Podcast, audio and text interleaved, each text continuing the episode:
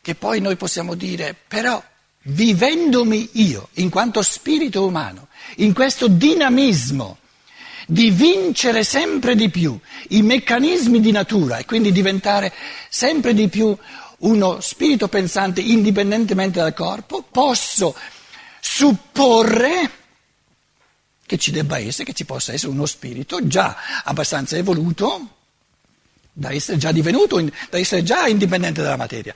Però è un conto dire, è una illazione che io faccio in base all'esperienza dell'umano in evoluzione, è un conto dire ci credo, è un conto dire sono sicuro che c'è. Certezza in assoluto c'è soltanto rispetto a ciò che si esperisce direttamente. Perciò vi dicevo ieri, ciò a cui credo è, è aria fritta. Beh, ognuno può credere a quello che vuole, scusate. Tanto è vero che la divinità, la cosiddetta divinità, è stata immaginata nei modi più, più diversi, a seconda delle religioni, a seconda delle mitologie, a seconda delle culture, eccetera. Nell'astrazione è permesso tutto quello che si vuole.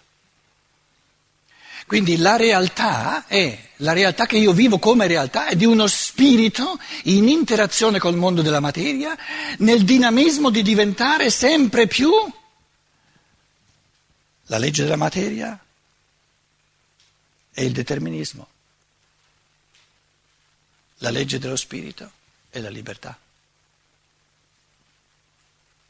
Quindi mi vivo come spirito in interazione con i determinismi della materia, con l'anelito evolutivo di liberarmene sempre di più.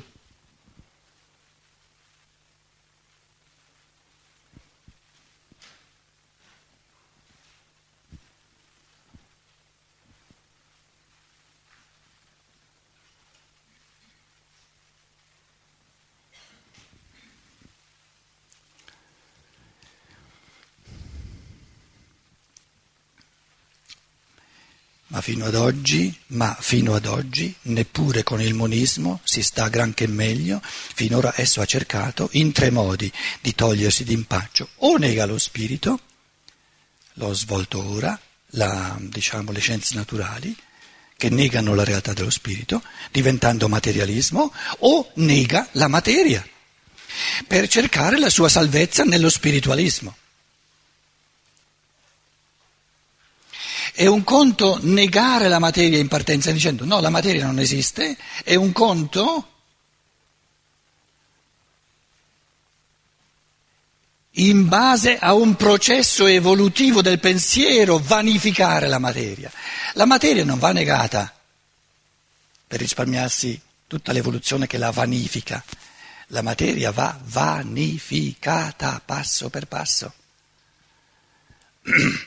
E qual è il fenomeno primigenio, il uar fenomeni, il fenomeno originario della vanificazione della materia?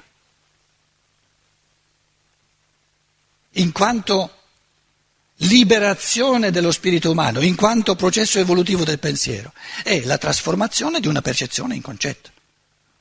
Quando io trasformo una percezione in un concetto, dico no, la percezione è nulla, però la rendo io nulla creando il concetto. Perché se io, se io, butto lì il dogma che dice la materia non esiste, eh, mi risparmio tutto il processo evolutivo del pensiero. E allora non è servito a nulla. Quindi il problema dei dogmi è che sono punti fermi, cioè vogliono arrivare alla, alla conclusione, ma il, eh, per lo spirito è, è, è la, cosa, la, cosa, meno simpatica avere delle conclusioni, per quella mi, mi, mi fa fermare. Ci devi credere, è un dogma, ma Invece ciò che è più importante per lo spirito, di buttargli lì esercizi, quindi proposizioni. Qui, qui, ecco, qui c'è un percorso da fare. Perciò parlo di vanificazione. Le parole che finiscono in azione, c'è l'azione dentro. Devo compiere l'azione del vanificare, allora è una vanificazione. Se io compio l'azione del vanificare, trasformo io in quanto evoluzione del mio pensiero, del mio spirito, una percezione in concetto, ma soltanto allora viene vanificata dal mio cammino, dal mio accendersi dello spirito, la materia. Se io dico in partenza la materia è nulla, A che mi serve? A farmi addormentare, a risparmiarmi il cammino di pensiero, il cammino dello spirito.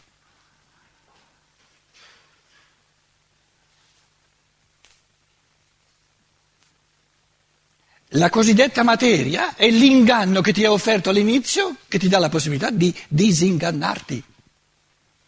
Quindi la percezione è l'inganno e il pensiero che, che, che, coglie, che crea i concetti è il disinganno in quanto evoluzione vivace, evoluzione proprio anche volitiva, perché trasformare una percezione in un concetto è un, un operare, è un fare, è un agire nello spirito. Il materialismo ci ha, ci ha, messo in testa che, che, noi agiamo, siamo attori, siamo, siamo, compiamo azioni soltanto quando muoviamo le braccia e i piedi eh, materiali. Quando invece mo- dovremmo muovere le braccia e i piedi dello spirito, allora lì non succede nulla. Questo è materialismo. Il pensare è la forma suprema dell'agire. Perché coinvolge tutto l'essere. Finché io, finché io cammino, è coinvolta la mia biologia, sono coinvolte le mie gambe, io magari penso a qualcosa di tutto d'altro.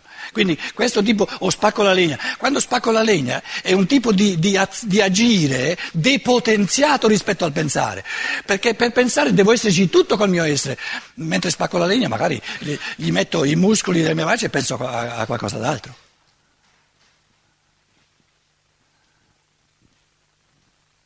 Quindi lo spaccare la legna non necessariamente assorbe tutte le mie energie, ma il pensare assorbe tutte le mie energie, anche quelle del corpo. E come? E come? E chi dice io penso al meglio quando faccio jogging, non ha neanche un barlume di cosa significa pensare.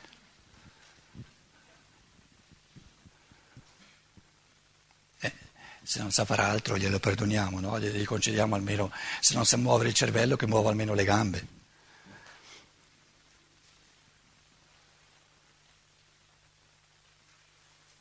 Eh, le cose bisogna picchiare giù ogni tanto, eh, siamo arrivati a livelli che proprio, quindi chi mi conosce lo sa che io picchio un po', ma non è mica per cattiveria, è è per responsabilità nei confronti di, di questa umanità che diventa sempre più povera, sempre più miserella.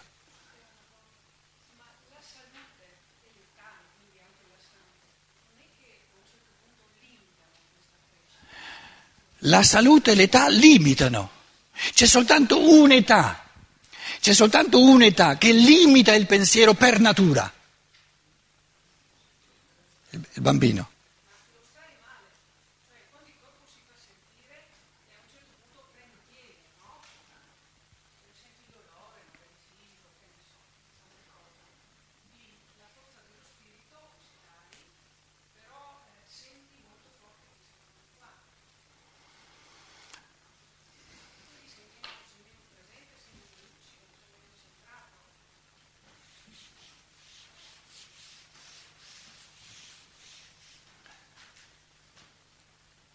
Oh, io mi sto dando da fare per fare gli esercizi uno dopo l'altro, arriva uno e li devo fare tutti insieme, tutti in una volta.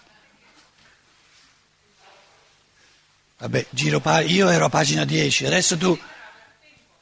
Sì, sì, ho capito, Io ero a pagina 10, stavo facendo l'esercizio a pagina 10. Adesso tu volti pagina, sei a pagina 98 e dici, ma questo esercizio qua, dimmi qualcosa su questo. Vabbè, ti, ti, ti dirò qualcosina. Poi torno a pagina 10 però, eh. Allora, il dolore, tu parli del dolore, non soltanto la sofferenza, la sofferenza è una categoria più, piuttosto animica, il dolore invece si riferisce al corpo. Allora, il dolore, ti ho detto è pagina 96, 98, io invece sono a pagina 10 perché qui le cose diventano più complesse, quindi prendi i pensieri, tutti noi, come un piccolo avvio, una pulce nell'orecchio, non una risposta a una domanda che, che non si può rispondere. Il dolore è un fattore evolutivo molto importante, altrimenti non ci sarebbe.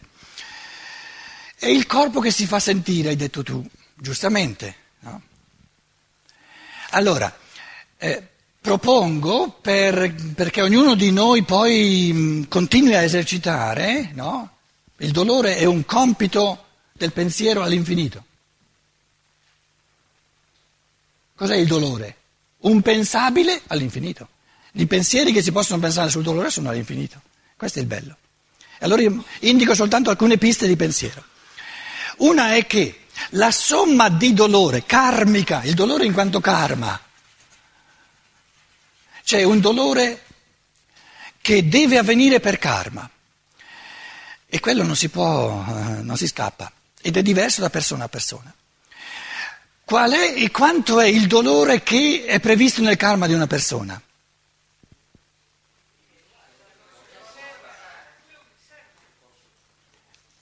È nella misura è corrispondente ai suoi peccati di omissione nelle vite precedenti. Vita 1, vita 2, vita 3, vita 4. Quindi nella misura in cui uno ha perso colpi, perso colpi, perso colpi, nelle vite precedenti l'angelo custode, l'arcangelo, eccetera, eccetera, l'io superiore, ancora prima di nascere, hanno previsto la quantità giusta di dolore per aiutarlo a recuperare. E questo dolore karmico non si può cambiare, non servono tutti, nessun medico, niente.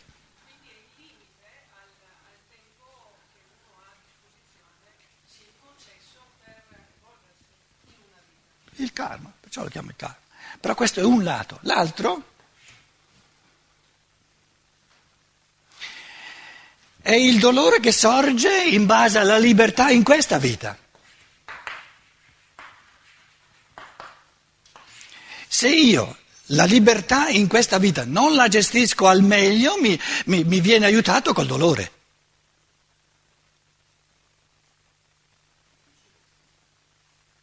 Com'è?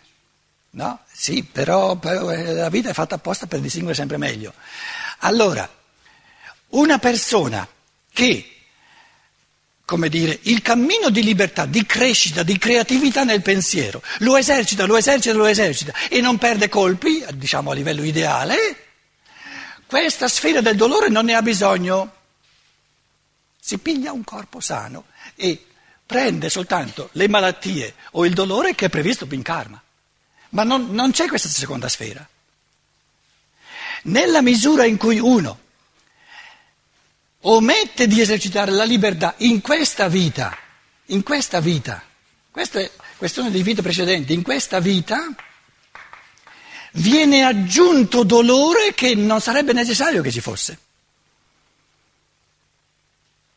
Quindi noi abbiamo tante persone, siccome partiamo dal presupposto che l'omissione della libertà in chiave di materialismo è abbastanza grossa, possiamo presupporre che ci siano un sacco di persone, il mondo è pieno di persone che oltre al dolore necessario per karma hanno un sacco di, di, di malanni, eccetera, eccetera, dove il corpo si fa sentire per aiutarlo a capire guarda che stai, stai omettendo, stai omettendo, stai omettendo, stai omettendo.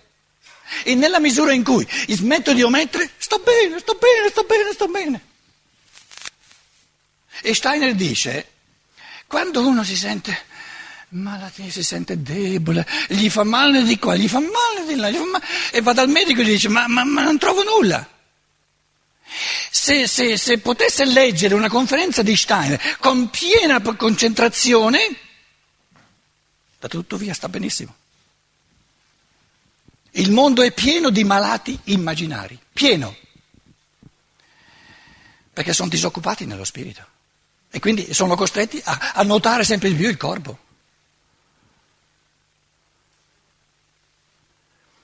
Però state attenti che io non ho detto, eh, mettendo le cose sempre più giuste a livello della libertà, significa che non ci sarà più nessuna malattia, non ci sarà più nessun dolore. Questa prima prospettiva ve l'ho messa al primo piano.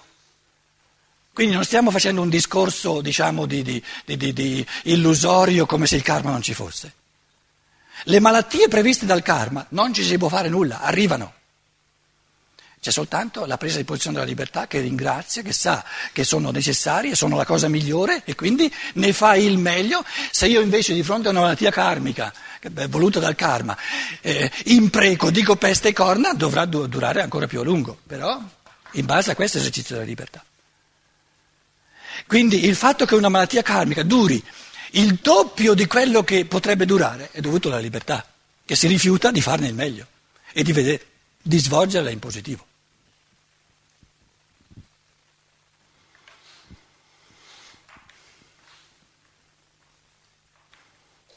A me è successo tante volte, se volete che vi, ve lo dica concretamente, altrimenti pensate che si facciano astrazioni, no, non è vero. Eh, dicevo, ma mi sento un po' stanco, mi sento un po'... cioè questo, la stanchezza è anche un elemento di dolore, no? E mi sono detto, un momento, un momento, sono stanco, io sono sulle 8 di sera, 9 di sera, piglio una conferenza di Stein, dopo un'ora ero freschissimo.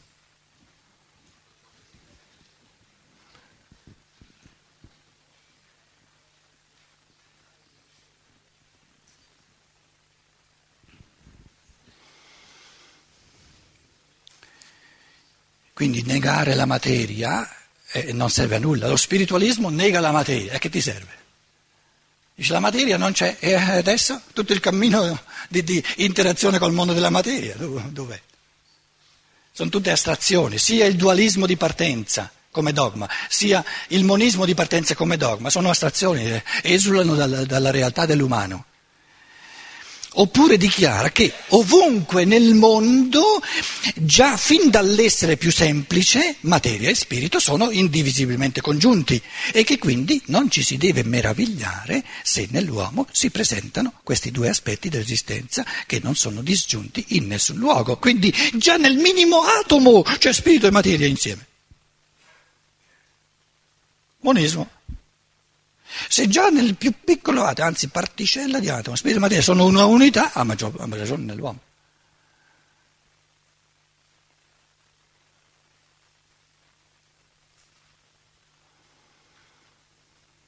L'affermazione teorica che spirito e materia sono dappertutto una unità, a che ci serve? Non ci serve a nulla. È un dogma che non mi serve a nulla, perché io cerco ciò che mi serve, ciò che mi fa mi fa andare avanti, che mi, che mi, dà più gioia, che mi fa capire qualcosa di più, che mi, dire, riempie il mio cuore, che mi, mi dà motivi di esistere, eccetera, eccetera, eccetera. Se uno mi viene a dire c'è monismo, spirito e materia sono sempre, anche nel minimo atomo, congiunti, sono una unità. E beh, io questa unità non la posso né mangiare né godere, né, capito?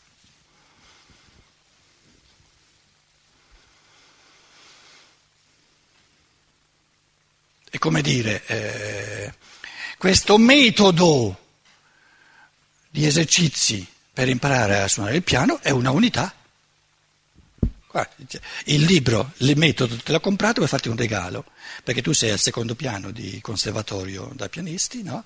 Allora, ti ho comprato un metodo, l'ho avvolto nella carta, come si chiama in italiano? Da regali, no? E è una unità. È una unità il metodo. Non sono due metodi, è un metodo, è una unità. Monismo. E quello che fa, per rispettare l'unità non lo apre neanche, non, non, non lo scartoccia neanche. È un'unità. Un metodo è una unità o no?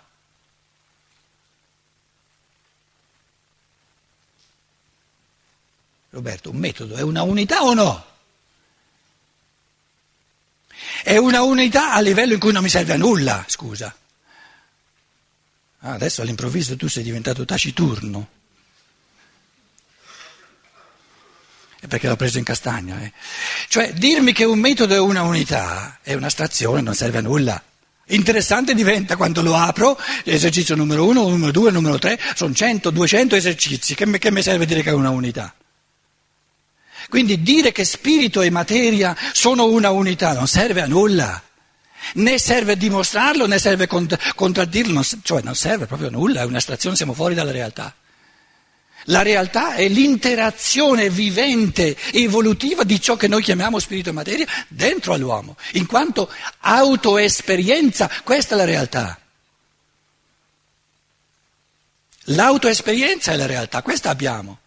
Autoesperienza pensante, autoesperienza senziente, senz'altro, autoesperienza volente, volitiva, autoesperienza agente. Quindi la mia autoesperienza di essere che pensa, di essere che sente, vive, di essere che vuole qualcosa, di essere che agisce, questa è la realtà. Un'altra non ce l'ho.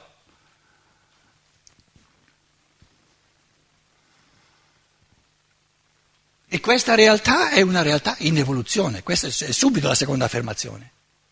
Il mio pensiero è in evoluzione, il mio sentimento è in evoluzione, il mio volere è in evoluzione, le mie azioni, il mio agire è in evoluzione.